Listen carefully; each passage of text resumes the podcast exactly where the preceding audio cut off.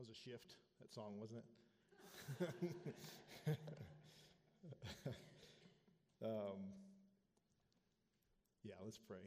Father, may the words of my mouth and the meditation of our hearts be pleasing to you. Holy Spirit, we ask that you would come, show us Jesus in a way that makes us fall deeper in love with him. Amen.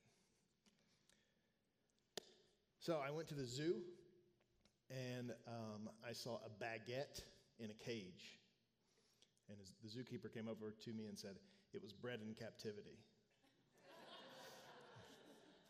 we're, we're Today we're talking about bread.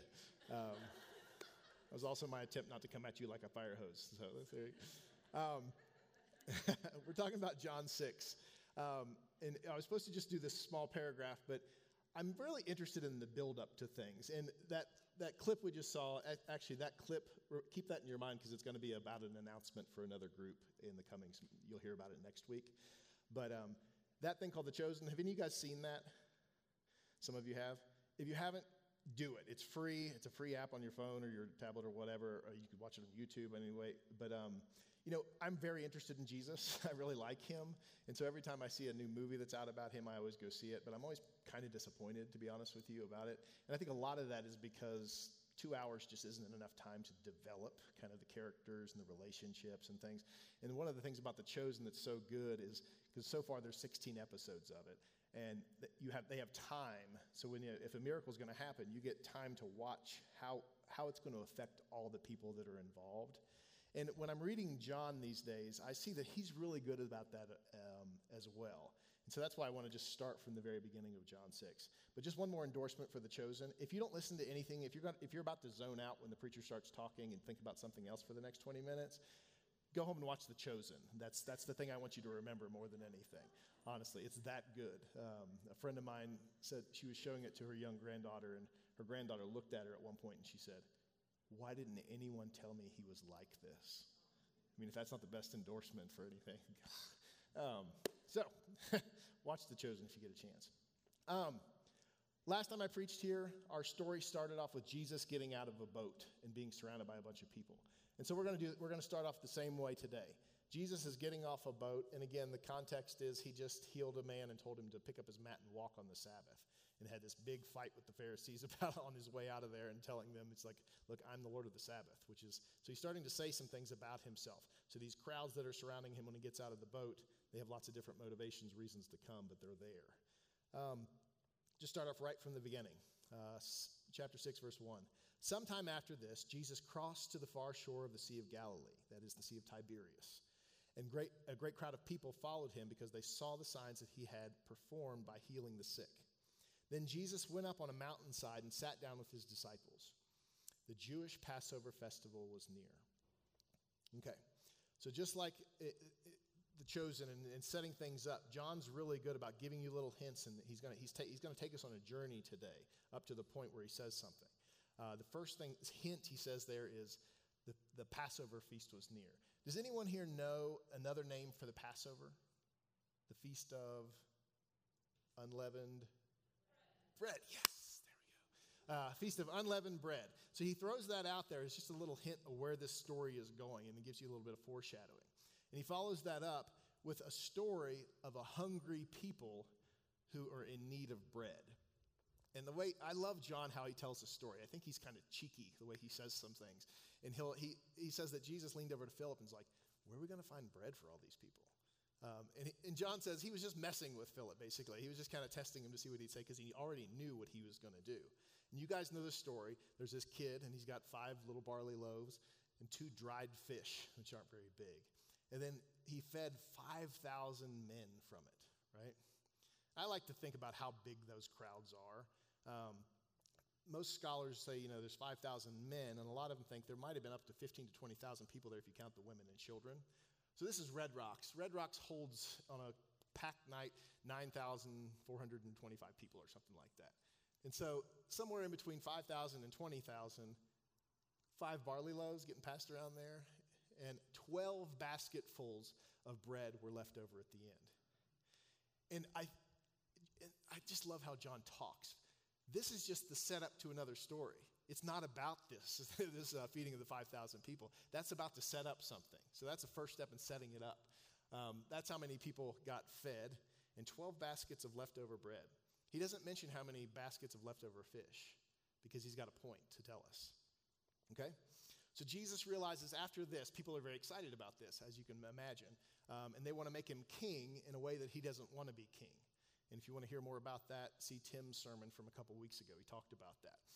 Um, so it, Jesus does this sneaky little thing. He's like, hey, disciples, hey, go get on that boat because all these people are trying to get at me. They'll think I'm with you. Get on the boat and go out there while I slip away. Uh, I'm going to slip away. And don't, we don't know what he did. I figure he was being alone with his father. He did that a lot. Um, and so they got away on the boat. Everyone saw them get on the boat, probably assumed Jesus got on him, and then they're like, Where is he? Um, but later on, Jesus does what he needs to do. And then he says, Okay, I think I need to go be with the disciples now. So, you know what? I think I'm just going to walk. Well, that's that's a kind of a fine thing, but they're out in the middle of a lake. So his walk is going to take him on top of the water to the Sea of Galilee. And again, John's funny storytelling, I think, they're like, Jesus just start, keeps walking towards them and doesn't say anything, doesn't announce who he is. He just kind of let, waits to see what they do. And they're like, it's a ghost. And he's like, no, no, no, it's me. And so they say, okay, come on the boat. And so as soon as he steps on the boat, they end up at their destination supernaturally. Um, it's a fascinating thing. They're in the middle of the lake. Jesus walks out, steps on their boat, and then instantly they're where they are. And again, John he, it, this is almost like a side story that he's telling. These are just amazing, astounding things. But it's almost like John was like, oh, yeah, I forgot about that one part. On the way, he walked out on the water. Uh, we, we thought he was a ghost. He jumped in our boat, and somehow we were transported to the shore instantly. Um, but that's not the point of my story. Let's get along. That's kind of how he says it. Um, and so the, when he gets on the shore, all these people are around, and they knew that he wasn't on the boat. Um, and somehow he'd gotten there way faster than he should have, but he's stepping off of the boat that he never got on. So there's these confusion among the people. But it's funny, the question they ask him is, uh, When did you get here? um, the, you'll find this story and the story of uh, the Samaritan woman at the well are pretty similar as far as how the questions get asked and like these non sequitur questions get asked, and Jesus answers the question that they really need to ask. And so they said, When did you get here? And Jesus answered, Very truly, I tell you, you're looking for me not because you saw the signs that I performed, but because you ate the loaves and had your fill. You know, I used to read this and think this was kind of a rebuke from Jesus, but the more I, I, get to know him, I think that's, that's probably not. I think what he's saying is, I see what you're hungry for, and I'm going to use that to get us to where we need to go. Okay, he's not mad at them. He's, he just uses the hunger that they are feeling to bring them to where they need to be. And he says, Do not work for food that spoils, but for food that endures to eternal life, which, is, which the Son of Man will give you. For on him, God the Father has placed his seal of approval. So he's saying big things about himself in that statement. The Son of Man, he's kind of taking that. That's a, something that Daniel used to talk about the coming Messiah. And then he said, on the, the God, God the Father has put a seal of approval on the Son of Man. So keep in mind, uh, he's not rebuking them for wanting to fill their bellies. He's using it as a stepping stone to get them to where they need to be. He has a tendency to do that. We're not pitting material bread versus spiritual bread. He uses one to get to the other. That's how Jesus works a lot. So then they asked him, okay, there's, there's, there's this food that doesn't spoil, there's, there's food that endures to eternal life. And they said, then they asked him, What must we do to do the works of God, that God requires?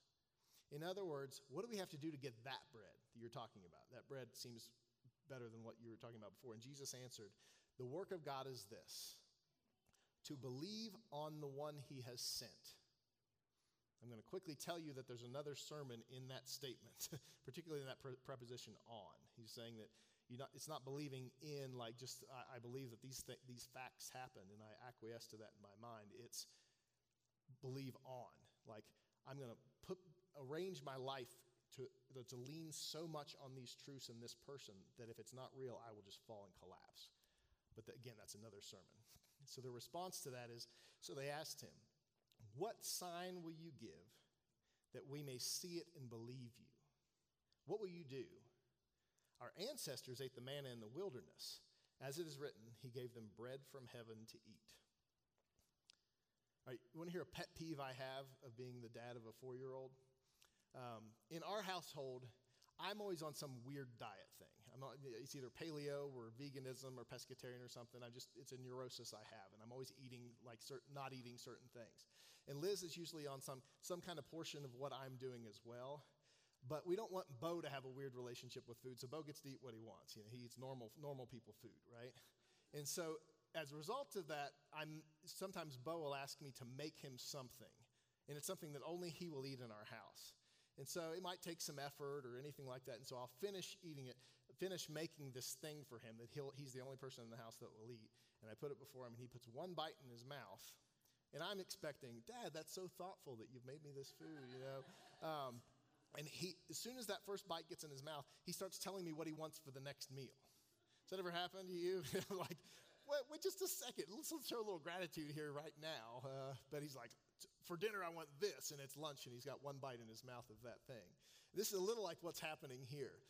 It's possible that, um, I don't know how, what the timeline is, but the way John tells the story, the timeline is it was just like yesterday that he created enough bread to have 12 basketfuls of leftover bread after feeding that many people that we saw at Red Rocks, you know, you know 5 to 20,000 people. And so that bread may still be in their stomachs being digested when they're asking this question Hey, what sign were you going to show us? It's like, is there something cooler than what I just did? Um, I'm fascinated by that. And again, I think John tells it so well when he, when he, the way he says it. Um, so this is my pet peeve, but Jesus doesn't seem to be bothered by this kind of thing. He, he, it's the perfect opportunity for him to meet a deeper need. And he knows that anything with a hint of him that people experience is going to make us hungrier for him. Okay, so that's the correct response. It seems like a selfish response, it's like, give me more. But it's not, it's the correct response. Anything of Jesus that is given to us, it's going to make us hungry for more of him. And we see as it, as it progresses that they want something continual. Um, again, so they asked him, What sign then will you give us that we may see it and believe you? What will you do? Our ancestors ate the man in the wilderness. As it is written, he gave them bread from heaven to eat. Okay, manna in the wilderness. Do you guys want to hear a fun piece of information that most Protestants don't know? Um, okay, do you guys know what the Apocrypha is? It's this group of books uh, of the Bible that every other um, portion of Christianity has. The Catholic, the Catholic, Church has the Apocrypha in their scriptures, the Orthodox has their church in their scriptures. And until um, the Reformation happened, they took out some books, okay? So most, the majority of Christians in the world have the book of Second Maccabees in their Bible. And at the time of Jesus, that was in their scriptures and part of their history.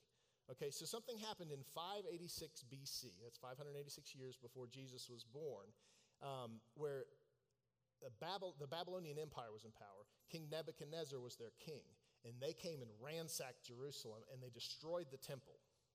Okay? And so in Second Maccabees, it talks about Jeremiah going into the temple and grabbing stuff, getting the ark out of there, and the manna that was in the ark. And I think the altar was in, in, uh, part of that is too. And he took it, and he took it supposedly to Mount Sinai, where Moses was, uh, was at one point, found a cave and hid it in there, and covered it up. And people tried to follow him and try to find where it was, but no one ever could. And so the, the thought was in Second Maccabees, it says at that time when the Messiah comes, then he will feed them with manna again. Okay? Um, in my research, it was fun. I came across an old professor of mine, Sam Storms, so I'm going to read you what he wrote. He said, according to Second Maccabees 2 4 through 7, when the temple was destroyed in 586 BC, either Jeremiah or an angel supposedly rescued the ark. It's supposedly because it's a Protestant. If it was a Catholic or an Orthodox, they wouldn't put supposedly in there because it's part of the scriptures, right? Um, together with the manna, both of which would be preserved underground on Mount Sinai until the Messianic age, when the manna would again become the food for God's people. When the Messiah would come, Jeremiah would reappear and deposit both the ark and the manna in the new temple in Jerusalem. And in a, in a quote from uh, 2nd Maccabees, the place shall remain unknown until God gathers his people together again and shows his mercy. Okay, so the story said that when the Messiah came, then he would feed his people with manna again, right? And that's in the scriptures that these people would have known. And they remember that part of their history. So when they start asking, Give us this bread, and what sign will you give us? and start bringing up manna, this is probably in the back of their minds, and they're asking more than we think they are. And so Jesus says to them, Very truly, I tell you, it is not, it is not Moses who has given you the bread from heaven, but it is my Father who gives you the true bread from heaven. For the bread of God is the bread that comes down from heaven and gives life to the world. And they responded, Sir, they said, always give us this bread. And again, that's the correct response. It's a, it, sometimes it doesn't always get translated with the always, but it, it's a continuing verb that they want it to continue forever, right? They're trying to line up an ongoing meal delivery system with this bread that'll last like Hello Fresh Galilee forever. Um, that'll just continue to come. And again, that we, I think sometimes we, we think that they're selfish and you just want to fill their bellies, but it's the right response. If Jesus is going to give me something, I want it to come and come and come and come and never stop coming, and I want to receive it forever, right? So that's not a selfish thing. That's the correct response to God, because that's what eternity is for us, guys. Uh, when we get there, we're going to have more and more and more of Him, and we're going to want more and more and more of Him, and that'll just continue forever. And that's a wonderful, wonderful thing. Um, so, to, to see what He's building up to, let's just start from the beginning. It starts right in verse that, that first paragraph that I read you. He mentions the Passover feast, the feast of the unleavened bread. And then, two, then he creates enough bread to feed thousands of people with 12 basketfuls left over. There's abundance. You couldn't even eat it all if you tried. Then he says that there's this eternal bread that the Son of Man will give, right? And then it keeps getting bigger. And then he says that the Father will give the true bread from heaven meaning everything else does, isn't quite that true bread. It's even bigger than you think it is. And then he says that this true bread that comes down from heaven, it gives life to the whole world. It just he just bumped it up a notch, right?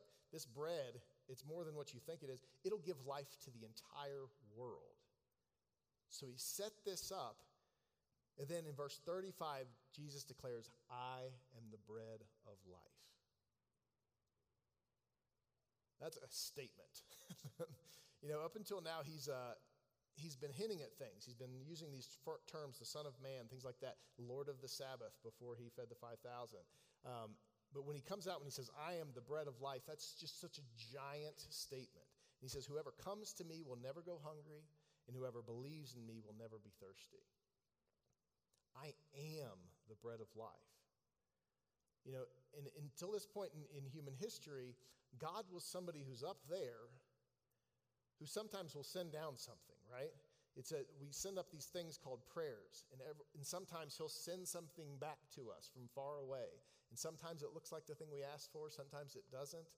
Um, but that's how the, the, the whole thing worked. But what Jesus was saying was like, no, no, no, it's not that anymore. You know, they're still thinking, how do I get this bread? And he's, he's saying, no, no, no, no, I am the bread. And he'll continue to do this throughout his ministry. He's, he awakens a hunger and he awakens a, a thirst for something that we really want that we're going to ask God for. And he says, No, no, I am that thing. So it's like he, he awakens this hunger for bread in all of them. He even gives them a little taste of it that makes them want more. Then in the end, he's saying, I'm that bread. So he says, I am the sustainer of your life. I am the blessing that you're looking for. I am the life that you're seeking. And I'm not dropping off something at your door. I'm not the DoorDash of bread, but I'm coming to give you continual life for all eternity. When they say, continue to give us this bread, he says, I am that bread, and I will continue to come. And in using bread, Jesus is making this as easy as he possibly can. He's picking out the most tangible thing that we touch, we taste, we feel. Uh, I mean, it's not something, think about what you do with bread. Um, particularly the women in the, in the group. Um, during this time, the women making bread was a part of their just life. They made it all the time. It was a staple that they would eat all the time. And it wasn't like you could just throw it in the oven or something like that. It was like you'd start, you'd have grain, you'd crush the grain, you'd get out your pestle, you'd make it into a powder. I mean, think about just doing this throughout the day with the technology that they had and how much time of this day is going to this is going to take up. So you, had, you have your you have your flour finally. You add a little yeast and water, and you knead it. And then you put it away and you leave it for a while to go do some other things. You probably got kids to take care of. You might have some farm animals, other things to do. You come back sometime. How long does it take to, for bread to rise? Anybody know? Two hours. Come back two hours later. You have your little risen bread. Somehow you got to build a fire at some point in the day to get that ready. Check the temperature. How do you do that during that time? I don't know. You put it in there, you watch it, and you take it out when it's done, you let it cool. How long is of this day as you're taking up? And you're doing it every day. So when Jesus uses bread, there's a very intimate relationship with this. And he's, he's get, pulling us away from figuring everything out, right? Um, I always think that um, if I could choose, I will choose two. The, the game I play is like if you could take any modern invention and bring it back to the time of Jesus, what would they think was the coolest thing? And I think the plane probably wins because that's pretty awesome, right? Uh, but I think the next thing is a bread maker. I, I, honestly do. I think if it, I mean, you show them your iPhone and all this stuff, they'd be like, I don't know what that is. That sounds weird. But if you show them, you throw in these ingredients and you come back four hours later and there's an actual loaf of bread there, I'd be like, that I can use. I, I want that. I always think that. Every time we make bread with the bread maker at home, I'm like, I think they would think this is the coolest thing ever. Uh, um, but bread's something your body needs, it's something it wants. It's something that becomes one with you once you ingest it. It becomes part of your nourishment, part of who you are. And union is always what God is ending up with, with us. And I think bread is just like the simplest way to explain that to someone like us. It's such an intimate relationship. I was reading this author named James Boice, and um, he has this wonderful question. It's a little bit of a revealing question, it can be a little convicting. Um, but when he uses bread, he's using how tangible am, am I in your life? Uh, and James Boice puts his question out there. He says, Is he as real to you spiritually as something you can handle or taste? Is he as much a part of you as that which you eat? Don't think me blasphemous when I say that he must be as real to, and useful to us as a hamburger and french fries or bread. I say this because although he's obviously far more real and useful than these, the unfortunate thing is that for many people, he is much less. God, make me a person that you are more than a hamburger and french fries, that I, I treat you more tangibly and need you more than those things. So I have a question. Uh, we have a tendency in our Western Protestant Christianity to think if we think through things enough, then that's how we receive from Him. So, my question is what do you do with bread? I mean, do you study it? Do you pontificate upon it? Do you try to figure out what it wants from me?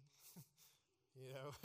no, we enjoy it, right? We smell it, we feel it, we taste it.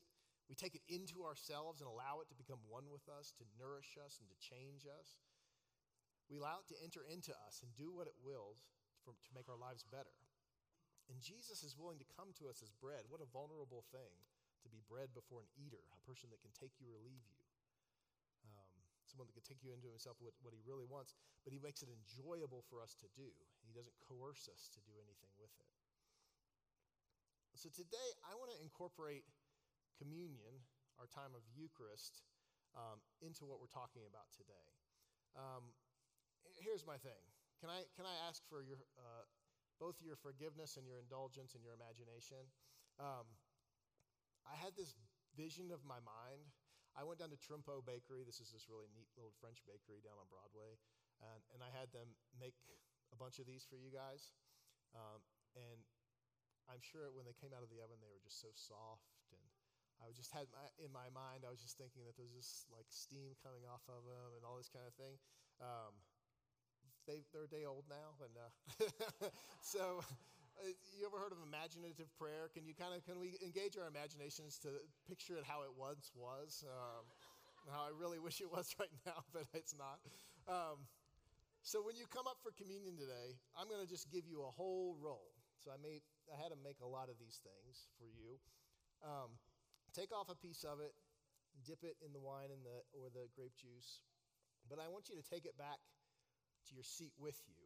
Um, got a gluten free option here as well. Um, did want to discriminate. Um, so I just want to take it with you. And I just want you to think about it. When you get back to your seat, just take the bread, feel it, smell it, look at it, bite it, you know, eat it, um, and just think about and ask the Holy Spirit to bring us into Jesus, show yourself to me through this bread.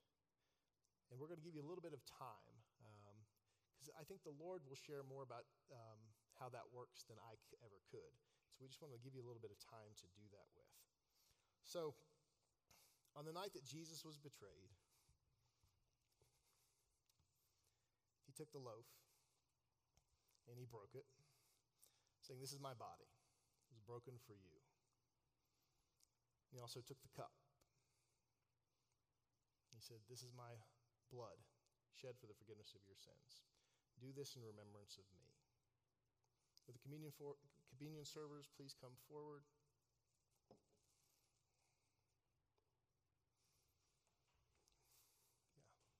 Okay. I'm just going to give you a basket. You a basket. And our table is open to anyone who loves Jesus, and we ask you to come down um, to share this time with him. We also, if you're not interested in taking communion, that's fine.